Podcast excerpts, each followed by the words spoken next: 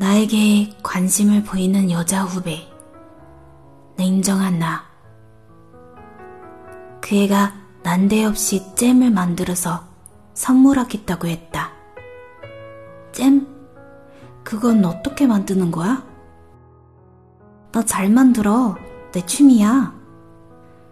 난 그 애가 나한테 거짓말을 하고 있다는 걸 알고 있었다. 적어도 그 아이가 잼을 만드는 취미를 갖고 있지 않을 거라는 거.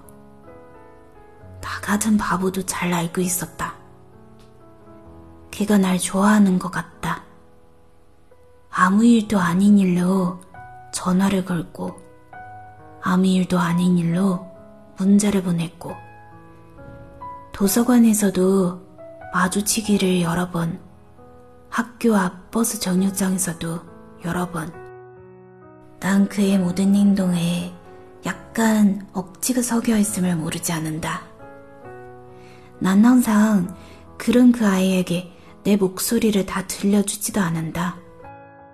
어, 아니, 아, 그래. 그렇지 뭐.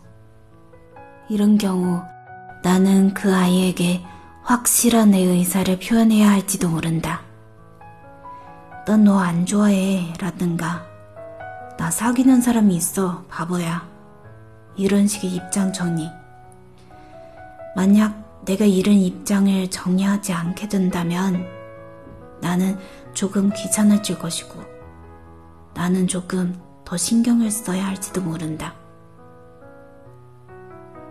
스포츠 뉴스를 보기 위해 텔레비전 앞에 누워있는데 걔한테 문자가 왔다. 선배, 내일 내가 만든 잼 주고 싶은데 몇 시가 좋아요? 이런 문자. 스포츠 뉴스를 다 보고 재미없이 시작하는 드라마를 한참 보고 있다가 걔한테 뭐라고 다 문자를 보내야 할지 몇 초 동안 고민한다. 난 빵 같은 거 싫어해. 난 밥 좋아해. 이렇게 문자를 썼다가 지운다. 에이,